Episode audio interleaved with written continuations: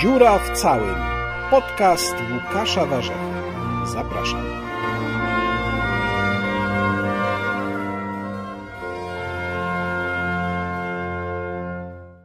Łukasz Warzecha, podcast Dziura w całym. Dzisiaj moim gościem jest pan Jacek Kowalski, a właściwie to ja jestem gościem Jacka Kowalskiego, bo rozmawiamy w Poznaniu. Jacek Kowalski, poeta, pieśniarz, tłumacz poezji starofrancuskiej, historyk sztuki, pisarz. Nie wiem, czy jeszcze coś powinienem wymienić. Chyba nie. Mi się E- wydaje, że wszystko. Dzień dobry. Znamy się, Panie Jacku, od chyba kilkunastu lat i uświadomiłem sobie, że przeprowadzałem z Panem co najmniej kilka wywiadów i chyba większość z nich nosiła tytuł Wszyscy jesteśmy sarmatami. Jakoś tak No na się pewno jeden, złożyło. a reszta to może była pokrewna i przywoływała tamten pierwszy wywiad, który miał miejsce w kawiarni w Warszawie, ja go jeszcze pamiętam, bo to było po wydaniu pierwszej mojej płyty y, CD. To była jeszcze taka nierzadkość, no ale dla mnie pierwszy stopień do jakiejś innej produkcji. Dotąd były kasety, wtedy pojawiła się także i płyta, lata 90. Tak, i Pan ma rację. Rzeczywiście to stwierdzenie, wszyscy jesteśmy sarmatami, się mm, przewijało przez wszystkie potem te rozmowy. No w tej też siłą rzeczy się już pojawiło. Chciałem zapytać mm, dla tych, którzy nie czytali pańskiej książki, za którą dostał pan nagrodę imienia Józefa Mackiewicza, książki Sarmacja, obalanie mitów, podręcznik bojowy i ci, którzy jej nie czytali, mogliby dojść do wniosku, czy pomyśleć, że Sarmacja, no tak, no i my żyjemy w czasach sarmackich, teraz znowu, czyli y, w czasach chaosu, zawieruchy, sobie państwa i przede wszystkim kłótni wszystkich ze wszystkimi. Czy rzeczywiście tak jest? No, y, myśli Pan o tym czasie obecnym, czy o czasie Obecnym. dawnym? Obecnym. Czy dziś się Czy kłócą dziś? wszyscy ze wszystkimi? Wie Pan co? Y, Z jednej strony się pewnie kłócą, czas się zmienia. Y, Ciekawe, że akurat o to mnie Pan pyta. Ja tu mam w jakimś sensie wyrobione poglądy na pewne rzeczy, pewien stan rzeczy, którego pożądam i które, albo taki, którego nie chcę mieć tutaj. Mam wrażenie, że moje poglądy się specjalnie nie zmieniły, zmieniają się tylko ich e, aplikacje podczas poszczególnych zmian, które następują tutaj. No, trzeba się dostosować z tymi e, aplikacjami swoich poglądów, e, swojej wiary, obyczaju.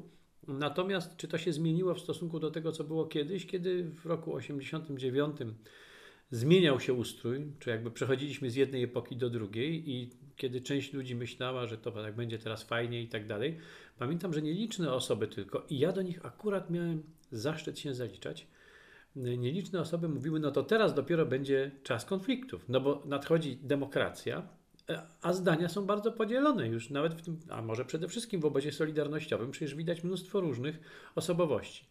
No i będąc absolutnie niewyrobionym politykiem, żadnym politykiem, żadnym, tylko takim sobie obserwatorem, myślałem sobie, no to, to, to teraz się zacznie. I to, że jest kłótnia wszystkich za wszystkimi, no to powtórzyłbym za panem Buchmanem z pana Tadeusza, że dobrze, zgoda jest niedobra, zgoda rujnuje. Dobrze, że są różne poglądy, natomiast niedobrze, jeśli któryś zaczyna tak dominować, że przygniata resztę, e, a z czasem no, zdałem sobie sprawę, że to nie jest tak, że poglądy się ścierają. Zawsze któryś dominuje. E, Jakaś tak zwana narracja, jak się teraz modnie mówi, ma władzę nad krajem, umysłami ludzkimi e, i mnie się to, co nastąpiło w latach 90., czyli ta absolutna władza, no dzisiaj powiedzielibyśmy, pan być może by też powiedział, zasadniczo lewaków, albo tej lewej strony z akcentem na lewaków, co zresztą jest charakterystyczne dla polskiej kultury. U nas zawsze nowinkarze byli bardzo krzykliwi i silni i często nawet dochodzili do władzy, znaczy może nie często, ale bardzo spektakularnie dochodzili do władzy. E, Natomiast nie udawało im się mm, przekonać całej reszty, że to, co robią, jest słuszne i jedyne, jedynie słuszne i europejskie. No i potem z tego się wzięła cała masa różnych konfliktów, więc doszliśmy do tego momentu, e, kiedy no, zmieniła się opcja rządowa, która nie reprezentuje całego społeczeństwa. Nawet przecież wiemy to dobrze, że nie reprezentuje całej prawej strony, tej chciałoby się powiedzieć sarmackiej. No i burza w szklance wody, y, która ma charakter, ta burza, taki, że nam chce pokazać, że to jest coś takiego, czego jeszcze nigdzie na świecie nie było, prawda? Będziemy się wyżynać, jak się patrzy na to, co dzieje się we Francji, co dzieje się w Niemczech, e, co gdzie indziej się dzieje, to, to ja mam wrażenie, że to jest w znacznym stopniu jednak robione przez media i właśnie jest robione przez narzucanie e, tych, którzy tracą możliwość narzucania narracji, przeciwko tym, którzy no, mają nadzieję, że ich opowieść wróci do logicznego i sensownego, tak powiem, porządku i będzie przyjmowana tak jak, nie tak jak dawniej, prawda, bo to jest zawsze zmiana, ale że to, co było przeciwne wielu dobrym poglądom, któreśmy mieli, tutaj pewnie się już trochę zakapućkałem oczywiście, ale myślę, że wiemy o czym, o czym mówimy w tej chwili. Zapytam, będzie pan wycinał? Nie. Nie będzie pan wycinał. No to trzeba brnąć dalej w takim razie, bo można by to uładzić.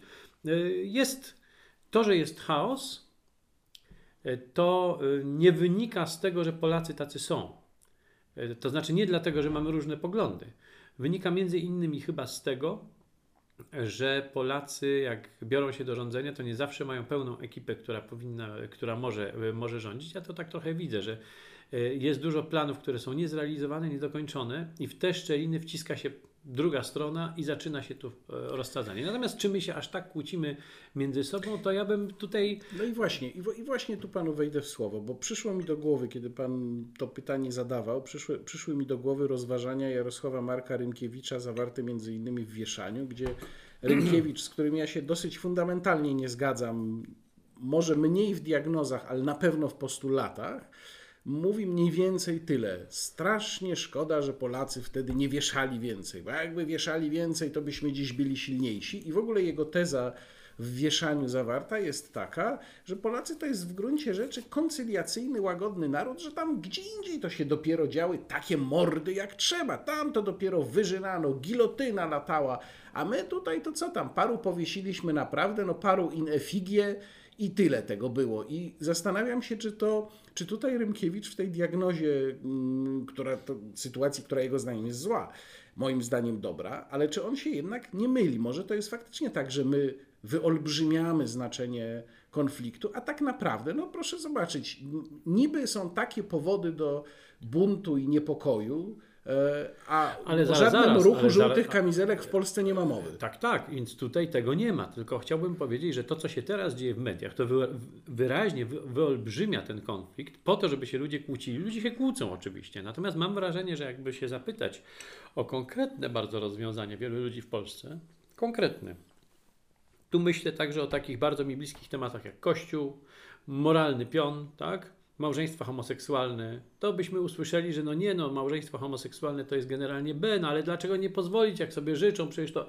Natomiast to jest wszystko nadmuchiwane z zewnątrz i nie mam wrażenia, że ludzie tego rzeczywiście chcą. To im się trochę wmawia i ta różnica poglądów na razie jest jakoś tak nadawana od zewnątrz, co nie znaczy, że jej nie ma, prawda? Myślę tutaj o, taki, o takim dogłębnym poczuciu jeszcze moralności chrześcijańskiej z jednej strony. Tutaj mówimy o różnych tematach. Ja wiem, że Pan wyciągnął inny troszkę temat. Natomiast myślę o takim poczuciu moralności chrześcijańskiej, który mam wrażenie, że w narodzie jest i jakieś takie lukrowanie albo, przepraszam, pastowanie brzydkimi rzeczami, różnych rzeczy, które sprawiają, że ludzie się kłócą. Być może kłóciliby się znacznie mniej, gdybyśmy sięgnęli do sedna problemów, a nie mówili o ich otoczkach. Natomiast być może. Oczywiście e, służy mi to, jakby ta, ta cała metaforyka tylko do tego, że, żeby powiedzieć, że mam nadzieję, że te poglądy, które sam wyznaję, i to nie musi być tak, że wszyscy muszą być moich poglądów dokładnie, prawda? Natomiast jest pewien zasób wartości podstawowych, to do których się, mam nadzieję, Polacy zgadzają. Przeciwieństwie do tego, co się mówi dzisiaj o Europie. My niestety rozmijamy się z Europą, nie z naszej winy, e, wobec, rozmijamy się, jeśli chodzi o te wartości podstawowe, które chcielibyśmy uznawać. Więc mam wrażenie, że nasze wartości są całkiem, całkiem wspólne, natomiast te konflikty biorą się z nie do końca z wnętrza nas, tylko raczej z tych rzeczy medialnych, które usiłuje nam się narzucić. Niektórzy sobie to narzucić dali, nie, niektórzy tego nie rozumieją. To się wszystko może jeszcze zmienić. Ja tylko mam wrażenie, że to jest tak. Innym problemem jest, czy należało wieszać zdrajców. Bo myślę, że należało wieszać zdrajców. Tylko, że e, proszę zauważyć, jest pewna różnica pomiędzy wieszaniem przez motłoch, i to miało miejsce w Warszawie, jednak to się, to się działo.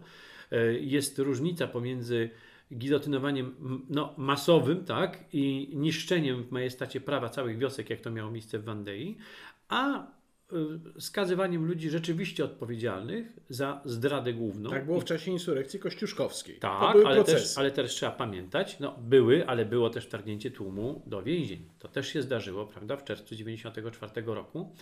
E, I to była ta główna, najgorsza sprawa. I były też takie rzeczy, które ocierały się o samosąd. No i to nie jest dobre. Tutaj trzeba powiedzieć, że zdrada główna jednak była karana śmiercią, wtedy to nie było żadne żadna rzecz nadzwyczajna, tak? To są rzeczy, za które, tak jak się kazało, za zabójstwo. Standard wtedy, to tak. jest standard. No dzisiaj też przecież za zdradę główną w wielu krajach by rozstrzelano albo posadzono na krześle elektrycznym za zdradę o określonej skali i zasięgu, prawda? Chyba, że się wymieniamy szpiegami, co ma, co ma miejsce. Natomiast proszę zauważyć, w czasie powstania, w czasie wojny polsko-rosyjskiej 92 roku, no jeden z głównodowodzących, tak, książę Wittenberski, zdradził na całego. To zostało udowodnione, król pozwolił mu odjechać, no, bo był małżonkiem jednej z ważnych osób. Yy, No, to był bliski krewny wielu i w ogóle no, i ustosunkowany na dworach, a on po prostu jako, jako jeden z głównodowodzących był oficjalnym współpracownikiem Rosjan, który działał, znaczy oficjalnym, to się, to się wydało, oficjalnie to było wiadomo, no, pozwolono mu spokojnie odjechać. I A to jest pan- ten syndrom, to jest właśnie ten syndrom być może, o którym także Rymkiewiczowi chodziło, Natomiast nie zgadzam się z tym, że trzeba było mordować na jakąś wielką skalę, tylko wprowadzać pewną odpowiedzialność. Ja bardzo przepraszam. e, W obecnej sytuacji, dzisiaj, kiedy o tym mówimy, no to e, oczywiście, że trudno mówić o takich rzeczach, kiedy padła ofiara. Jesteśmy jako strona prawa w tej chwili oskarżana. Jesteśmy oskarżani o to, że daliśmy tutaj upust nienawiści, że to jest wynik nagonki. To- Dobra, dobra, ale to jest teraz, ale, ale chciałem tylko zauważyć, że trudno o tym w tej chwili mówić, ale są pewne rzeczy, co do których ja wprost mówię. Była moim zdaniem popełniona w ciągu ostatnich lat e, no, prawdopodobnie zdrada główna. Na, No poziomie, właśnie. na poziomie centralnym. No właśnie I tutaj- tu e, e, rozmieniono, bo za dużo mówiono prawdopodobnie o zdradzie, prawda? Ta, te zarzuty się zaczęły rozmieniać potem na drobne. Kiedy się rzeczywiście taka sytuacja pojawia, e, to nie robi to wrażenia, natomiast też nie ma odpowiedzialności. I No i- to się bardzo źle w tej chwili zaczyna I tu kojarzyć. muszę bo, zapytać, no, tu muszę zapytać właśnie dokładnie o to, o czym Pan zaczął mówić. Te pojęcia, powiedziałbym, takie ostateczne właśnie, jak zdrada, jak targowica, one się kojarzą z drugą połową XVIII wieku, ale zaczęły być używane dosyć masowo we współczesnej polskiej polityce. I ja kilka miałem takich dyskusji, również to były mm, moje wystąpienia, kiedy gdzieś mnie zapraszano poza Warszawę, gdzie ja mówiłem, proszę Państwa, to nie jest takie proste, bo gdzie wyznaczyć granicę pomiędzy tym, co się uważa za zdradę, a tym, co jest przedstawieniem innego poglądu, na przykład na to, jak Polska powinna prowadzić swoją politykę międzynarodową. No, dopuszczalna jest dyskusja, dopuszczalny jest pogląd, że powinniśmy iść z Niemcami, że na przykład to jest jedyna droga, żeby mm, y, położyć uszy po sobie, bo alternatywa jest gorsza. I teraz pytanie, czy Pana zdaniem takie działania, jak to słynne y, i bardzo oprotestowane przez polską opozycję właśnie wieszanie i nefigie, bo mieliśmy taki protest, który do dzisiaj tam jest przywoływany, że to się prokuratura tym nie zajęła, albo właśnie używanie terminów targowica na określenie w zasadzie większości opozycji. Czy to jest uzasadnione? No, powiedziałbym tak, że musielibyśmy rozłożyć sobie notatki z ostatnich miesięcy czy z ostatnich dwóch lat. E, No i zobaczyć, gdzie ten, bo, gdzie ten epitet, bo to jest epitet, mimo że to jest rzeczownik Targowica, e, gdzie go należałoby aplikować, bo no niestety wydaje mi się, że w paru przypadkach to on e, jest aplikowalny. Znaczy chodzi generalnie o to, że działa się na rzecz czy jakby przywołuje się moce zewnętrzne tak, w stosunku do państwa. Co gorsza, przywołuje się, no tutaj mówimy wprost, prawda, Komisja Europejska, no przecież nie mają prawa ingerencji teoretycznie, a jednak czynią to. Ingerencji w polskie prawo, e, w działania rządu e, nie mają, a się robi taki precedens. No niestety to jest precedens Targowic. Nie, nie mówię o wszystkim tutaj, Ale prawda? wśród targowiczan też byli tacy, którzy wierzyli, wiedząc doskonale o co tutaj chodzi, ale wierzyli, że no to jest jedyna droga, żeby uratować Polskę. No a jednak Targowica stała się synonimem tego, o czym teraz mówimy, więc to akurat nie usprawiedliwia, prawda?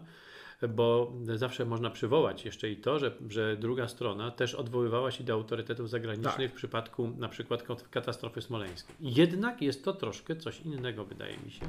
Oczywiście po tej stronie też tego rodzaju rzeczy były, e, próby angażowania autorytetów innych, natomiast no, proszę jednak zauważyć, że nakładanie cugli własnemu rządowi przy pomocy e, operacji zewnętrznych, politycznych, tak, no jest ograniczaniem suwerenności własnego kraju. I to Toż niekoniecznie... Ta ekonom- suwerenność zawsze jest ograniczona w jakiś sposób. To... No, jak tak będziemy mówić, no to oczywiście, że można zawsze powiedzieć, i tak też to jest, żadne państwo, nawet Stany Zjednoczone w tej chwili, nie mogą sobie pozwolić na dokładnie każdy ruch, i wiadomo, że, e, że tak to jest, że się waży dyplomatycznie różne za i przeciw. E, A w przypadku Polski, która jest między młotem, kowadłem i jeszcze różnymi innymi elementami dookoła, no to zawsze tak też i będzie. Niemniej, em, y, no, no powracam do tej, do tej podstawowej kwestii, no, że y, no, mnie się to bardzo nie podoba i tego się zresztą bałem, głosując, powiem wprost, no, jak głosowałem przeciwko przystąpieniu do Unii Europejskiej, wbrew wielu moim, znaczy inaczej niż wielu moich przyjaciół.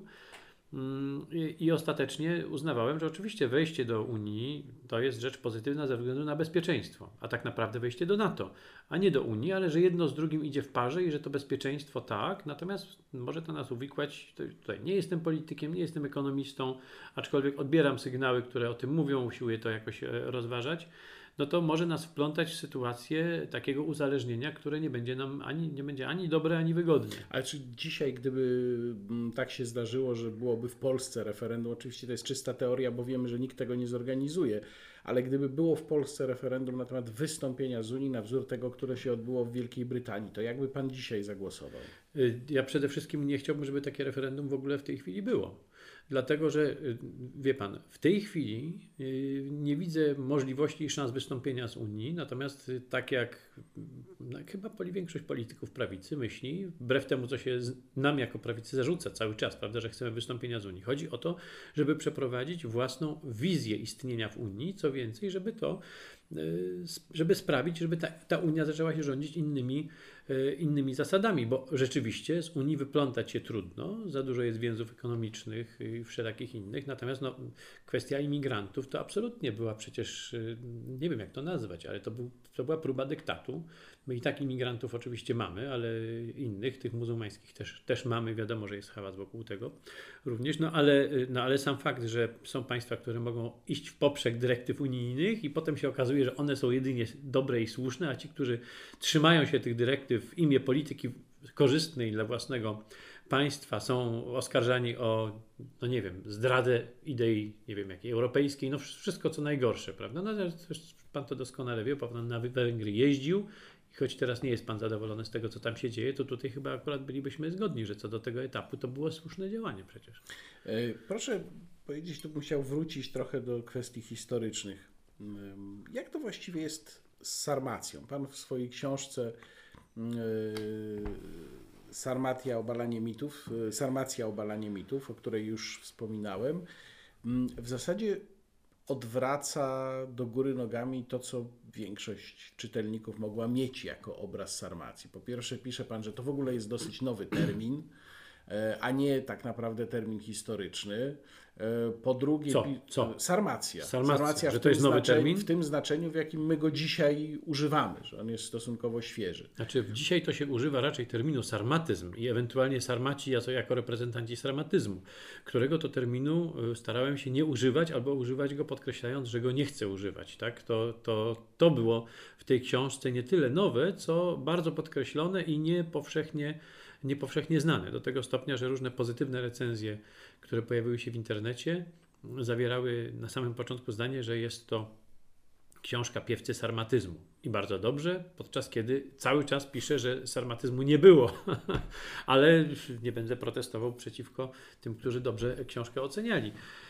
Natomiast y, y, teraz wróćmy do Pana pytania, bo głównie chodziło o to, że nie tyle wywracam do góry nogami to, co się mówi o sarmacji, bo to wszystko, co tam jest, znajdzie Pan w większości przypadków tak zwanej literaturze przedmiotu, czyli ja tutaj nie wymyśliłem żadnego prochu. Może tym prochem było to, że postanowiłem go użyć no, w wersji popularnej, wybierając też niektóre inne wątki niż te, które się zwykle wybiera w książkach popularnych, chociaż nie do końca, bo pewnie tutaj ma Pan w zasięgu wzroku i pamięci różne książki, które, które też te wątki podobnie chyba poruszają. Natomiast w swojej masie to było pokazanie jednego, mm, że myślimy jak o wszystkim. Myślimy o, sar- o Sarmacji, czyli o nowożytnej Rzeczypospolitej. To dokładnie tak, tak? O nowożytnej Rzeczypospolitej, a nie o jej wycinku, nie o tej, tylko o tej szlachcie. Myślimy o niej jako o, e,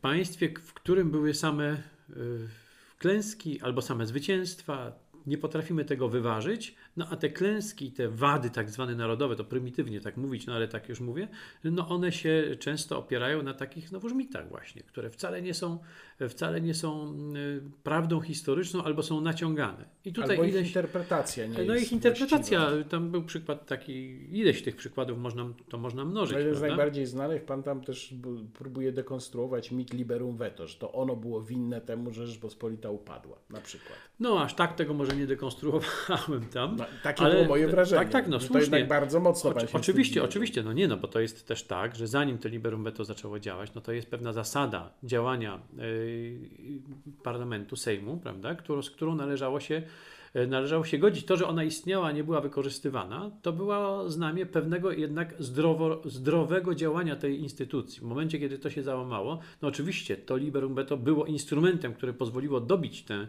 Rzeczpospolitą, jeśli chodzi o jej anarchiczność, prawda, że to się pogłębiło. No ale można sobie wyobrazić, że ten instrument jest do wykorzystania, ale się go nie stosuje, tak? Bo to zależy od jeszcze wielu innych y, układów wewnętrznych. To państwo po prostu zaczęło podgniwać i siłą rzeczy tam, gdzie można było, zaczęło się rysować. Tutaj była wielka rysa. Był pewien konsens wokół tego, aż wyskoczył poseł Siciński, słynny, E, tylko, że potem, jeżeli. No to nie pamiętam... tylko on, no to była zgoda też na to, żeby go uznać, bo wcześniej występowali ludzie, którzy też usiłowali coś takiego zrobić, ale często nie byli po prostu nawet wysłuchiwani, prawda? Bo to, to zależało Czyli nie właśnie... tylko kwestia tego, no że nie, no, on to... wystąpił, ale jeszcze... No, bo, bo jeszcze wcześniej zdarzały się przecież takie rzeczy, że Sejm nie dochodził, prawda? Albo, że jakaś grupa posłów się nie zgodziła, ale przechodzono nad tym do porządku dziennego i to jakoś uchodziło.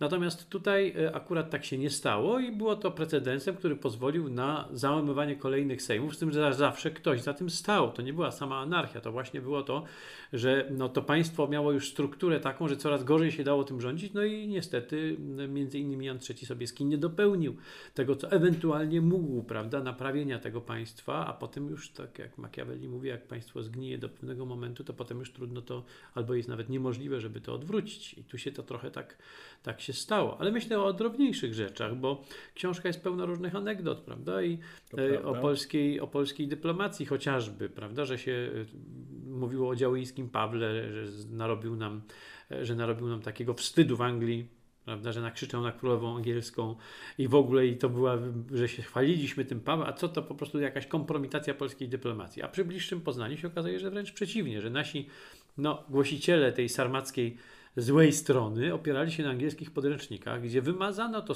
skrupulatnie, bo winna była królowa angielska, która nakazała przeczytać głośno posłowi list, a poseł miał swoje instrukcje, których nie mógł przekroczyć, nie mógł sobie nakrzyczeć na królową, tylko nakazała mu głośno przeczytać list od króla Zygmunta, e, no, który był stosunkowo ostry. I to publicznie, wobec wszystkich, zamiast zaciszu, e, zaciszu gabinetu dać to dyplomatom, którzy by to odprowadzili. Efekt był taki, że po całym Londynie roznoszono ulotki o bezczelności posła polskiego, no bo trzeba było, e, królową obrażono, tak? Ona w ogóle krzyczała, prawda, wyszła publicznie, po czym poseł wyjechał z wszystkim tym, co żądał król Zygmunt, załatwionym. Miał to wszystko załatwił, wrócił spokojnie, a głoszono, że on został prawda, potraktowany przez króla, że był zdegradowany, czy Bóg wie nieco. Nie, on to wszystko załatwił, a ponieważ internetu nie było, w Polsce się śmiali, jak to w Anglii, jak to w Anglii było, a w Anglii nie mogli przepuścić tego, musieli to zrzucić na kogoś, bo królowa, no przepraszam, jako kobieta, która nie wytrzymała nerwowo, bo składano jej hołdy, a tutaj okazało się, że jest coś, czego się nie spodziewała, wygłosiła przeciwko królowi polskiemu i w ogóle mowę, prawda? Ten młodzik, głupi, jeszcze nieopierzony. No, no i co, tak? Poseł powiedział, co miał powiedzieć, instrukcję dostał, odebrał, wrócił. Wszystko było załatwione i bardzo był z tego zadowolony i to chodziło o wolność handlu gdańskiego zresztą konkretnie w perspektywie właśnie wojen, które prowadzi Anglia, a handel gdański był też na tym poszkodowany, no bo handlował z przeciwnikami. A oni chcieli być, gdańscy kupcy, bezstronni i móc handlować wszystkimi. No i to mniej więcej o to, o to poszło i to zostało zagwarantowane w, ostatecznie. Przepraszam, tu się rozgadałem i tu ale, mówię o takie, to jest drobna rzecz, prawda? Ale bardzo dobrze, bo to właśnie pokazuje, jakiej natury są te mity o Sarmacji. No, no bo to jest takie coś, że my się wciąż, do dziś, prawda, mamy, mamy w swojej naturze, która jest naturą państwa no, peryferyjnego, prawda? Odnosimy się zawsze do czegoś, co jest normalne. Kiedyś to było do zachodu, który wydawał nam się normalny teraz wiem, że on, no, żadne państwo nie jest normalne. Musimy mieć swoją normalność. Byliśmy nienormalni w komunie, ewidentnie.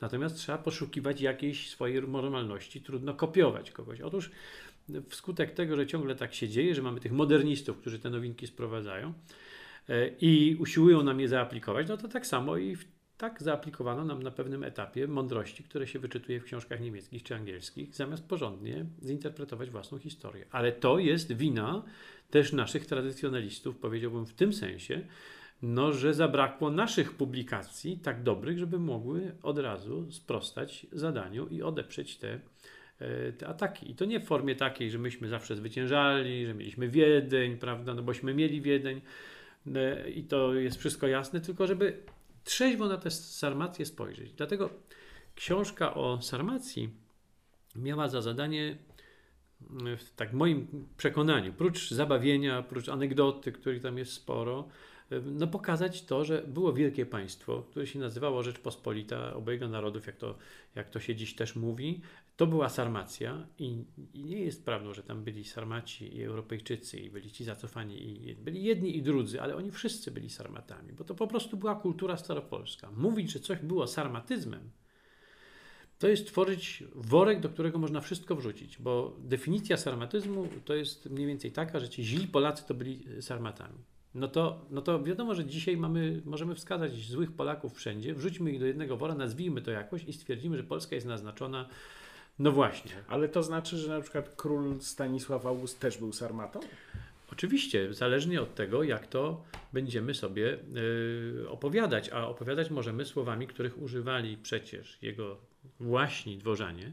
Y, słowo sarmatyzm zostało stworzone, stworzone y, a w każdym razie zrobiło karierę za jego czasów i ono dotykało no, tej opozycji, ta, jego opozycji kulturowej także. No i oznaczało człowieka nieokrzesanego, właśnie takiego pyszałka nieokrzesanego, który chodzi w konturze. To prawda, on stworzył taki, taki termin, znaczy ten czas stworzył termin, a król Staś go jeszcze wypromował, bo to w monitorze jego ulubionym czasopiśmie się ukazało. Natomiast słowo sarmata oznaczało wtedy również Polaka po prostu. I to Polaka e, także takiego pozytywnego jak najbardziej. No proszę spojrzeć w poezji, tu nie ma żadnych sztuczek. Co pisze Karpiński, poeta serca, e, na koniec swojej kariery poetyckiej tuż po rozbiorach? Żale, sarmaty, E, nad grobem Zygmunta Augusta. I ten Sarmata to nie jest tylko u niego. E, to jest i, i Kniaźnin, czyli rozmaici poeci, którzy mówią o Sarmacji jako o Polsce. Natomiast czym innym jest ten Sarmata, no to jest to nieszczęście, że ten termin jest wieloznaczny. Sarmata, reprezentant sarmatyzmu. W sensie generalnym król Staś był jak najbardziej Sarmatą, oczywiście, bo był z narodu, e, z narodu Sarmatów. No, kolejny taki mit, tu rzeczywiście troszeczkę można powiedzieć, że tutaj, mm, no, nie, prochu może nie wymyśliłem, bo to, no, ale chyba go jednak trochę wymyśliłem. Przypomina mi się y, ten, to opowiadanie z y, pamiątek Soplicy, które przecież są wręcz karykaturalnym obrazem tego, co chciano uważać za sarmatyzm i cała, cała narracja w pamiątkach Soplicy jest poprowadzona w ten sposób, że straszne rzeczy się z Polską dzieją, no bo właśnie ci nowinkarze nią rządzą, po czym się pojawia to opowiadanie o tym, jak to król Staś właśnie przyjechał. I nagle wszyscy ci sarmaci są po prostu zachwyceni. Nasz król przyjechał, a jak się wspaniale zachowywał, a jaki był łaskawy. A tam, że on tam ubrany trochę dziwnie, nieważne, ale nasz król, właściwie to właśnie też sarmata. No tak, a to jest jakby jeszcze inna historia, y, ale pamiętajmy, że to już jest ten, można powiedzieć, romantyczny sarmatyzm. Pamiątki Soplicy to jest inauguracja, jedna z inauguracji nowego tematu w literaturze romantycznej naszej, który nagle z takiego trochę niechcianego, no bo wciąż widać było szlachtę w kontuszach u progu romantyzmu, czy za dzieciństwa tych, którzy ten romantyzm tworzyli, widać ich było. No wiadomo było, że to pokolenie straciło Rzeczpospolitą, zgubiło ją i u romantyków no, czytamy takie dość niewybredne charakterystyki tego pokolenia dawnego, ale w pewnym momencie następuje jednak fascynacja czasem dziadów. I stwierdzenie, że właściwie to średniowiecze, które, jak wiadomo, w romantyzmie średniowiecze, wschód, prawda, to są te krainy zainteresowania, że, że właściwie to nasze średniowiecze to jest ta dawna Rzeczpospolita. To są kontusze i tu się I zaczął, można powiedzieć, wybuch gejzer tematów z paroma arcydziełami na samym początku, czyli właśnie z pamiątkami Soplicy. Oczywiście, jak się czyta pamiątki Soplicy, to to nie jest wesołe, to już wielu, wielu powiedziało, bo to jest przecież karykatura. I my się w tym lubujemy. I, i, I prawdę mówiąc, z jednej strony to jest e, tak dużo prawdy w tym jest. Oczywiście mówimy o ostatnich pokoleniach bezsilnej Rzeczypospolitej, tak? Więc to jest, to jest trochę tak, to jest schyłek. Ale z drugiej strony proszę zauważyć, do dziś, jak chcemy się zabawić po sarmacku, no to najlepiej się pokazać jako półpijany szlachcic z szablą, krzyczeć liberum beta, no bo my to lubimy, to się stało takim leitmotivem. A czy jest coś łatwiejszego? Znacznie trudniej powiedzieć dobrą łacińską orację, wypowiedzieć, prawda, i pokazać to, co było, no to jest trudniejsze. Y, można jeszcze siąść na konia, to też jest trudne, prawda, i być rekonstruktorem husarii, co się zdarza, i to jest sztuka. No jednak tym XVIII wieku Potem już te szarże husarskie nie miały miejsca, tylko to było wcześniej, ale one były skuteczne, prawda? I to jest cała polska, no można powiedzieć, szkoła, y, sztuka wojenna, staropolska, która była skuteczna. I teraz nie należy o tym zapominać, a z drugiej strony ten cały świat upadku, on stał się stety i niestety no, naszym ulubionym chłopcem do bicia, którego bić tak lubimy. Prawda? A powiedział Pan, że y, powinniśmy sobie wypracować swoją normalność. Y, zastanawiam się, czy jaka, jaka ta normalność jest, bo są takie, i to ja nie ukrywam, że ja też mam trochę takie tęsknoty czasem, żeby to była normalność, ok, polska, ale bardziej może taka na wzór niemiecki, a może trochę na wzór czeski. Miałem takie spostrzeżenie. No czy i taką, absolutnie, ani na niemiecki, ani taką, na czeski wzór. No czy taką myśl niedawno, kiedy w Berlinie zwiedzałem Neues Muzeum, to jest muzeum y, otwarte zresztą stosunkowo niedawno, bo dekadę temu, y, na nowo otwarte, muzeum, w którym jest pokazana gigantyczna kolekcja y, sztuki staroegipskiej. I te artefakty wszystkie nie zostały gdzieś zrabowane przez Niemców, one zostały przywiezione w złotym wieku niemieckiej archeologii, czyli w wieku XIX. I oglądając to wszystko, wtedy kiedy między innymi też Schliemann Troje odkrywał, prawda? I oglądając to wszystko miałem taką myśl, no tak, to my w XIX wieku w najlepszym wypadku, tak jak tu w Wielkopolsce, gdzie jesteśmy w, w znoju, budowaliśmy jakieś swoje podstawowe instytucje finansowe, albo tak jak w zaborze rosyjskim, od powstania do powstania, a w tym czasie Niemcy na spokojnie budowali swoją archeologię, odnosząc w tym wielkie sukcesy i proszę, jedna mamy poprawka, tu rezultat. Jedna poprawka. Po pierwsze, y, to, co się działo w kongresówce. No niestety muszę to powiedzieć i nie wszyscy Wielkopolanie o tym pamiętają, ale przecież generalnie Wielkopolanie brali udział we wszystkich powstaniach. I ci, którzy budowali tutaj te instytucje, Przedzierali się przez można granice. Tak, ale można powiedzieć, że im się to udawało dzięki temu, że Prusy były państwem prawa bardzo nas gniotły, e, bardzo nas chciały zgermanizować, ale jednak były państwem prawa e, i im się udawało dzięki temu, i to przecież nie tylko Wielkopolanom, bo byli Wielkopolanie z wyboru, jak August Cieszkowski, no, który przecież przyjechał z kongresówki, bo tam się nie dało. A tutaj założył szkołę rolniczą, że zalążki tego dał i po prostu można było tutaj rozwinąć w miarę, rozwinąć skrzydła. Natomiast oni wszyscy brali udział w powstaniach. No po kolei działyńscy, ci wielcy społecznicy, jeden po drugim przecież mamy salon skazańców. Tak? No każdy z nich był albo na Syberii, albo na wygnaniu obarczony e, karą e, wysokiego więzienia e, zaocznie, albo nawet karą śmierci, jak Jan Działyński. I przez ten mój rodzinny kurnik przechodziły konwoje tajne powstańców, którzy ruszali za kordon, więc potem to zostało przykryte przez tradycję powstania wielkopolskiego. Słusznie no bo to, było, to była wielka rzecz. Natomiast tak skutecznie, że kiedy się mówi o powstaniu styczniowym, może teraz już nie, bo trochę, trochę rzeczy się też głosiło w rocznicę powstania wielkostyczniowego, no ale to tak nie wszyscy sobie wierzą, że nawet Wielkopolsce, no tak, no, no, no teraz już wiemy, że, że byli ci powstańcy, że byli stąd, że to byli nasi krewni i że było ich niemało i że sobie dobrze radzili. Dobra, ale pan mówił o, panie Łukaszu, pan o mówił tej o, o tej normalności. Otóż na, na, kim można by się troszkę otóż, chociaż otóż, wzorować? Otóż, przepraszam, mam wrażenie, że tutaj mówimy o dwóch różnych rzeczach. Po pierwsze, o pewnej polskiej ułomności od zawsze.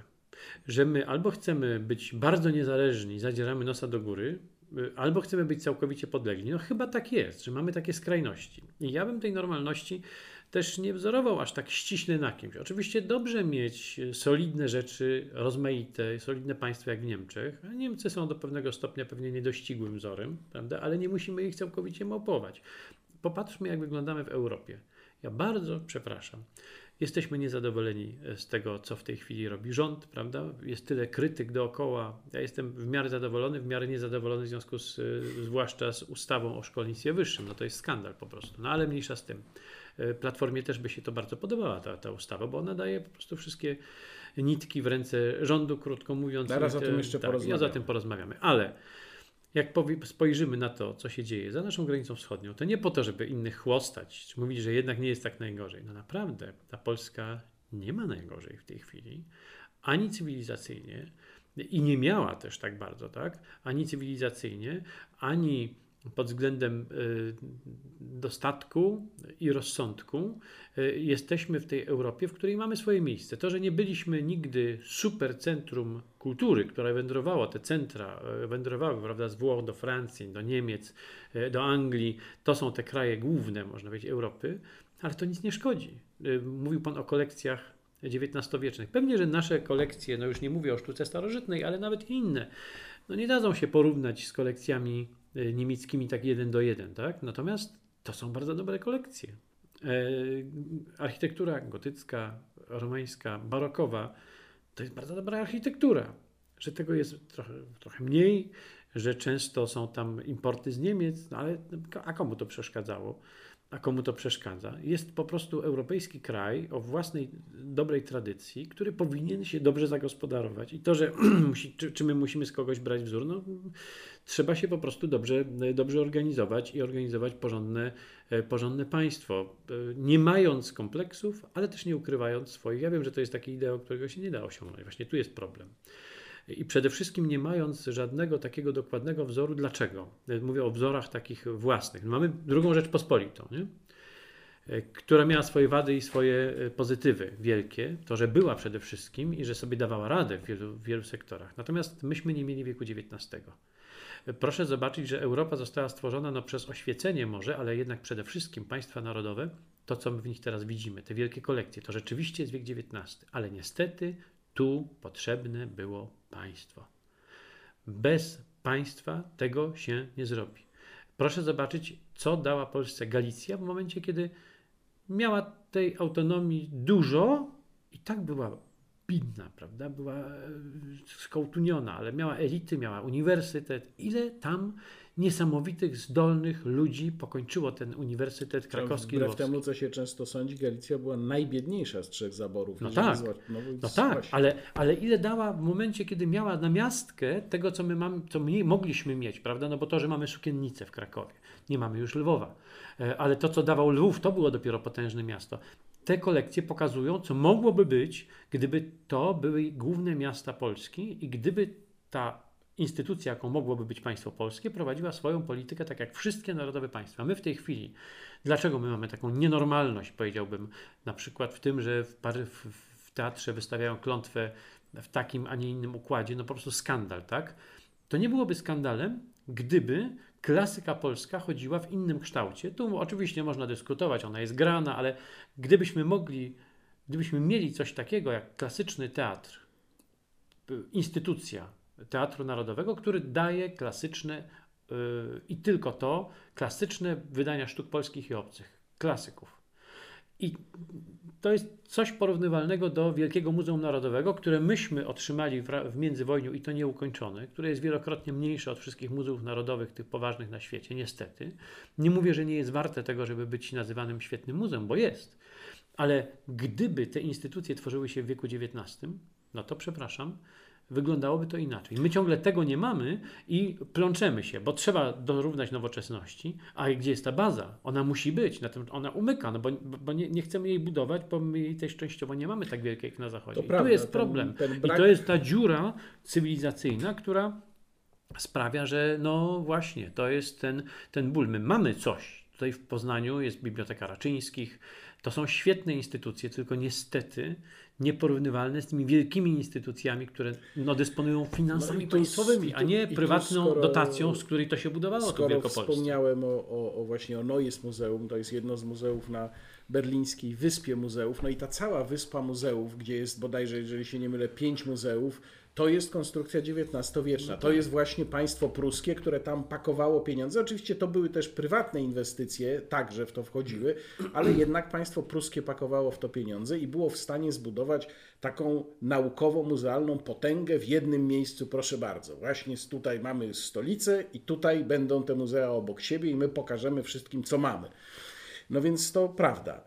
No oczywiście mówimy jeszcze o cywilizacji niemieckiej, prawda? To nie był jeden kraj kiedyś, to było wiele krajów i mnóstwo, jak to się pięknie mówi, centrów tak? kultury, wszelakich sztuk, rzemiosł i tak dalej, no, który sobie to wypracował, ale rola państwa później była właśnie taka, że to zostało udostępnione społeczeństwu i to społeczeństwo zostało wykształcone. No, ja już nie chcę wspominać jednej rzeczy tutaj, a chcę, oczywiście chcę, chcę to wspomnieć, jak ludzie śpiewają w Polsce. Nie wiem, czy mamy do tego prawo, żeby o tym w tej chwili mówić w naszej, w naszej rozmowie. Możemy, mamy prawo powiedzieć o, o wszystkim. wszystkim. No więc, y, no niestety, jak się Polacy zbiorą i usiłują zaśpiewać hymn państwowy, to wychodzi kakofonia. Y, to nie jest do końca ich wina. Mamy muzyków, natomiast nie mamy, wie pan, to mnie zastanawia, nie mamy dobrze postawionej, postawionej y, muzyki w szkołach, tak zwanej muzyki. Dlaczego? No bo to jest ten przedmiot, no, który niby jest niepotrzebny. No, ale proszę zobaczyć, jak to wygląda. No Niemcy nie są może do porównania, bo to jest naród muzykalny z natury. Tam po prostu wszyscy grają, chodzą do, na koncerty i jak trzeba zaśpiewać wspólnie, to kurczę, czysto śpiewa chór głosów nieszkolonych, tak? A u nas jest to tragedia. Więc możemy sobie narzekać na y, nowinkarzy, ale to jest też w strukturę państwa wpisane, że robi się oszczędności na tym, czego nie widać, nie widać też szkół wyższych do pewnego stopnia. Najlepiej jakoś tam je e, załatwić, prawda, bo one nie zaprotestują, profesorów się nie, nie zmusi, znaczy zmusi się właśnie do wszystkiego, no bo one nie są widoczne, te struktury, tak samo jak e, program szkolny w tych punktach, które, które nie są krytykowane przez lewaków, prawda, no bo oni będą się tutaj wydzierać na temat historii, to ważne, że się zmienia historia, ale to, że muzyka, sztuki plastyczne, no gust społeczności, i rozmaite umiejętności, które to społeczeństwo mogłoby mieć, no, leży w znacznym stopniu nad Bogiem. No skoro drugi raz Pan wspomniał o szkołach wyższych, to chciałem zapytać, dlaczego Pan się podpisał pod listem protestującym przeciwko reformie Gowina. No tak można powiedzieć, była już pierwsza reforma Gowina, ona dotyczyła sądów i to było wtedy, kiedy Pan Gowin był ministrem e, sprawiedliwości w rządzie Platformy, no ale teraz mamy powiedzmy drugą reformę Gowina, mamy reformę szkolnictwa wyższego, nową usta ustawę o szkolnictwie wyższym i całkiem sporo protestów pod tym listem, e, o którym mówiłem, to, również podpisał tak. się pan profesor Andrzej Nowak. To on ten list stworzył przecież, to jest jego list i należałoby powiedzieć, że cały system reformy no jest, jest wątpliwy. Reforma jest oczywiście konieczna, reforma ma wielu zwolenników, natomiast w tych punktach, które porusza e, ten list, no to są oczywiste rzeczy, które wiele rzeczy jest oczywistych. No, no trudno, to, to, nie jest do końca protest, to jest apel, tak? To jest apel o to, żeby nie robić tego w ten sposób. Y, list dotyczy konkretnie, bo można by rozszerzać tę listę rzeczy, które są niedobre w tej reformie.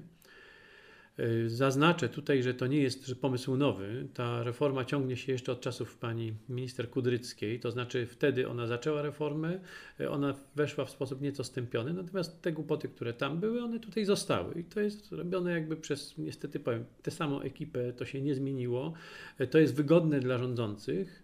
Y, no może nie do końca sobie jednak zdają sprawę rządzący, czym to grozi, bo jeśli nie zdaje sobie, bo chyba sobie nie zdaje sprawy minister Gowin, czym to grozi, bo to grozi jednak jakimś upadkiem po prostu do tutaj polskiej humanistyki. O to chodziło w liście profesora Nowaka. No ale ten jakiś przerażający pomysł powołania listy, stworzenia listy wydawnictw, które mogą wydawać teksty naukowe. No ja nie pomijam dyskusje, które wyszły ze strony ministerstwa te słowa, które tłumaczono, że profesor Nowak nie rozumie tej, tej reformy w tym punkcie, no wszyscy rozumiemy, no to, to jest po prostu kompletna bzdura. Minister Gowin ma na to wszystko odpowiedź. Ma na przykład na listę wydawnictw ma odpowiedź taką, że chodzi o to, żeby zapobiec sytuacji, kiedy sami naukowcy zakładają sobie jakieś periodyki, które się ukazują raz na rok w najlepszym wypadku, są zaliczane do dorobku naukowego, publikacje w nich, a tak naprawdę to jest na zasadzie ręka rękę myje, ty mnie, ja tobie, no, zrobimy ale, pismo, No ale tutaj nie ma w ogóle, no dobrze, i- czy ja mogę tego nie komentować, bo no, no, jak ja mam to komentować? Czy y, kto ma stwierdzać, czy czasopismo jest naukowe, czy nie? No zapewne ten, który ma je zrecenzować, prawda? Ten, który je czyta. I tak było w przypadku przez lata publikacji naukowych. Oczywiście były wydawnictwa naukowe wyspecjalizowane, ale były też takie, które były y, mniejszymi wydawnictwami. I tak też jest w innych krajach. Po prostu dobra książka ma dobre recenzje, zła ma złe. Natomiast próba y, przyciśnięcia tego jakimś paragrafem jest poroniona absolutnie, bo w dobrym wydawnictwie można też opublikować złą książkę. To nie ma tutaj żadnych. Nie ma tutaj żadnych reguł, prawda? Profesor może sobie opublikować sam za własne pieniądze własną książkę, na przykład dlatego, że w jego uniwersyteckim wydawnictwie nie wydadzą mu tego ozdobnie, a on chciałby mieć kolorową. Ma pieniądze, idzie do jakiegoś wydawnictwa, daje pieniądze, robi tak jak chce i dostaje recenzje pozytywne albo negatywne. I to jest prosta sprawa. Natomiast nie, no naprawdę nie chciałbym, nie chciałbym za dużo tutaj mieszać i dyskutować, bo to są rzeczy tak oczywiste, że nie powinny być w ogóle dyskutowane. Uważam to za żenujące i należy się ograniczyć do tego, że pan profesor e, Andrzej Nowak no, ma tutaj słuszność, Natomiast jak należy się w całości zachować wobec tej reformy, no to jest pytanie. No, reforma została podjęta, będzie wdrożona. No, Ja nie zamierzam się przeciwko niej buntować w tym sensie, no, że co można zrobić? No, można tylko apelować, zgłaszać pomysły, zgłaszać jakieś wątpliwości i to nie ja jestem od tego. Oczywiście mogę coś poprzeć, natomiast są osoby, które też tutaj proponowały różne rzeczy, no i jakoś Jakoś jak widać to stało tak jak, tak jak było. Myślę, że sprawa listy czasopism, listy, przepraszam, wydawnictw się y, jakoś, mam nadzieję, ułoży. To, to chyba, jednak, chyba jednak tak nie będzie, tak myślę, no bo to się po prostu nie da. Moim zdaniem to jest po prostu paran- paranoidalna sytuacja. A w innych przypadkach będzie to mm, efektem tej, tej reformy, no będzie kompletnie inna struktura uniwersytetu. E, no i problem jest szerszy, bo, bo może to przynieść bardzo złe, bardzo złe skutki. Nie wszędzie zapewne, bo są różne dziedziny, prawda? są y, różne dyscypliny naukowe i w każdej z nich może wyglądać to troszkę inaczej. No, humanistyka na pewno ma szansę bardzo dużo stracić, a nie zyskać. No ale to już No to ostatnia sprawa, która się wcześniej tam już pojawiła w Pańskiej wypowiedzi na początku rozmowy, ale ponieważ rzecz jest y, bardzo aktualna i myślę, że ona wywrze wpływ na nasze życie polityczne, to chciałem zapytać, e, jak Pan sądzi, co e, zabójstwo prezydenta Gdańska może zmienić w polskiej polityce, czy w nas być może, czy coś w nas zmieni, czy to przeminie tak jak wiele innych rzeczy em, przeminęło, które się wydawały absolutnie wstrząsające, a nie wstrząsnęły. Tutaj trzeba po pierwsze ważyć słowa. Po drugie, pan jako dziennikarz ma też większe pole do popisu jako komentator rzeczywistości medialnej. Nie obserwuje całości mediów, obserwuję ją bardzo wycinkowo. Mam oczywiście swoje zdanie i rozdzielałbym dwie rzeczy. Po pierwsze, mm, to, że doszło do tego haniebnego zabójstwa, przepraszam, nie powinienem nawet dodawać haniebnego, bo to taki jest sos właśnie medialny, haniebne. No, zabójstwo jest samo w sobie zawsze zbrodnią, tak? Czyli doszło do zbrodni. Punkt pierwszy. Punkt drugi, e, czy ona mogła być zainspirowana kłótnią polityczną? Mogła być, ale to nie zmienia faktu, że kłótnie polityczne mają prawo, prawo być toczone. E, I nie sądzę, mimo wszystko, żeby na. Tutaj zastrzegam, nie śledziłem tego dokładnie, natomiast jednak znając życie politycznie, polityczne generalnie, nie sądzę, żeby pan prezydent Adamowicz był przedmiotem jakiejś szczególnej nagonki, zwłaszcza, że też odpadł z własnej partii, prawda, Platformy Obywatelskiej. Jego konkurent w wyborach był e, także nominowany przez Platformę Obywatelską e, i nie, nie wygrał tych wyborów. No więc y, tutaj, o ile można przyjąć różne scenariusze, y, które mówiłyby, dlaczego doszło do tego tragicznego faktu, y, no to nie przyjmowałbym z góry, prawda, że to jest efekt takiej atmosfery po, w Polsce, no bo nawet jeśli jest, no to szaleńcami niestety nie rządzimy, prawda? Ale z drugiej strony mm, oddzieliłbym to, bo tu można rozmaite tworzyć, tworzyć teorie i mogą się rozmaicie sprawdzić Dodam, jest to wydarzenie jednostkowe, bardzo ważne, natomiast nie jest to na pewno spalenie Reichstagu. A tak jak się już mówi, tak, ma to być interpretowane, że to jest taka, takie wydarzenie, które nam zmieni politykę. Otóż, otóż ono zmieni politykę, ale przez, myślę, że w tym przypadku, przez działalność opozycji, nie waham się tego powiedzieć, tak, działalność opozycji yy, szeroko rozumianej, która no, po prostu chce jak najbardziej tę scenę polityczną rozchwiać. Nie twierdzę, że PiS wcześniej nie chciał tej sceny politycznej rozchwiać, bo zachwiał ją w posadach, wygrywając wybory. I doprowadził do tego, że temperatura dyskusji, to między innymi PiS, ale nie wyłącznie, doprowadził do tego, że temperatura dyskusji się podniosła. Ale wcale mnie to nie wzburzyło. Y, y, tutaj uważam, że że ta temperatura dyskusji no, była wysoka. Nie podobało mi się wiele wyrażeń, które wtedy padało. No, wiele zabiegów mogło mi się nie podobać, ale ja Prawo i Sprawiedliwość popierałem i popieram w zasadzie. To znaczy, mając wiele zastrzeżeń, jestem po tej stronie, ponieważ Prawo i Sprawiedliwość chce zmienić Polskę, utrzymać częściowo, częściowo zmienić obraz polityki polskiej, przekształcając ją tak, jak chciałbym, żeby była przekształcana. Mimo tych wszystkich rzeczy, o których mówiliśmy, prawda? Chociażby ustawy o szkolnictwie wyższym. Mimo tego jestem zdecydowanie, zdecydowanie za. Natomiast druga strona no, widzi, że jej się wymyka z rąk w tej chwili to, co się w Polsce dzieje i jedyną, tak mi się wydaje, jedynym remedium to jest moja interpretacja, nie wyłącznie moja, ale zawsze można powiedzieć, że to jest indywidualne spostrzeżenie, no ale przecież ono jest powszechne też, no, że trzeba coś zrobić, żeby Polaków wzburzyć. A sytuacja absolutnie no, karygodna, jaka zdarzyła się w Gdańsku, niestety się do tego nadaje. Mamy dopiero za chwilę żałobę narodową, rozmawiamy, nie wiem czy mówimy o tym, tak? Mówimy o tym na antenie, no, o terminie w, naszej rozmowy. Tym, rozmawiamy tuż przed żałobą narodową, podczas której nie powinny takie, te, te, takie rzeczy być w ogóle przedmiotem dyskusji. Natomiast mówię to, co myślę w tej chwili, tak? I co mówię wprost. To zmierza do tego, żeby rozchwiać naszą scenę polityczną na tyle, żeby móc w tym tyglu zamieszać. Rozumiem takie działanie, bo jest to pragmatyczne działanie, natomiast jest to absolutnie karygodne. E, dlaczego? Dlatego, że przy wszystkich e, tych zarzutach, które można postawić Prawu i Sprawiedliwości, no to jednak trzeba powiedzieć, że e, no, gdybyśmy zmierzyli jedną i drugą stronę, to trzeba mówić w skrócie, więc, więc powiem to w skrócie. Jeśli mierzymy jedną i drugą stronę, to widać na czym opierają się te E, wzburzone emocje i argumenty. I niestety e, te, na których opiera się w tej chwili no, opozycja szeroko pojęta i media, które, e, które jej towarzyszą, opierają się na, powiedziałbym, jak to powiedzieć, nie na nie, na, nie tyle na manipulacji faktami, ale niekiedy już wprost na kłamstwie takim. To jest, wprost kłamstwo, niestety. A nie, tak to ma, nie ma pan wrażenia, Panie Jacku, że takie, taka licytacja w tej chwili kompletnie nie ma sensu i że powinniśmy się zająć ratowaniem wspólnoty, która jest zagrożona już na tym najbardziej rudymentarnym poziomie? No, wie pan, e, zawsze tak można powiedzieć, tak? Ja tak mówię. E, pan tak mówi. Tylko, że mm, no.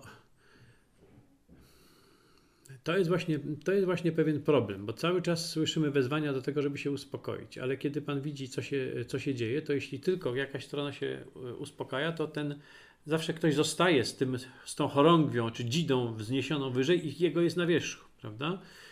Jest to sytuacja jak to normalności, która jest trudno osiągalna. Krótko mówiąc, debata polityczna będzie następowała dalej. Jest nieunikniona. E, patrzę na tę scenę i oczywiście życzyłbym sobie, życzyłbym sobie, żeby w periodykach, którym sprzyjam, które czytam, w niektórych periodykach zwłaszcza, e, żeby unikano słów, których nie lubię i zasad wypowiedzi, których absolutnie nie lubię. Natomiast ja się zasadniczo z nimi zgadzam. Może, oczywiście nie można się zgadzać ze wszystkim, tak? Zasadniczo się z nimi zgadzam i yy, nie uważam, że cel uświęca środki. Absolutnie to nie jest, yy, to nie jest możliwe.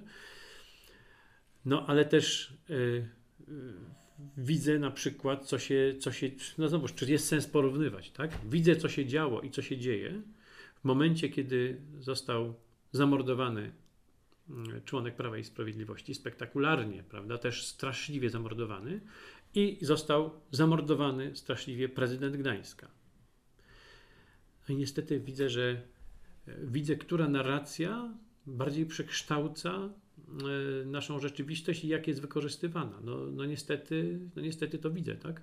E, nie da, nie da się ukryć, że mam tutaj e, bardzo świadomość brudnej, po prostu brudnej interpretacji. Można o tym nie mówić, można ważyć słowa, można jakoś, no, no to jest właśnie pytanie, co, co tu robić, prawda? Bo nie, nie jest tak, że ja bym chciał wybielić wszystkich tych, którzy głoszą podobne idee jak ja, nie zachowują pod, pod właściwej moralności przy ich głoszeniu czy przy wykonywaniu obowiązku, no bo to nie ma sensu. Natomiast patrzę też, co z tego wynika.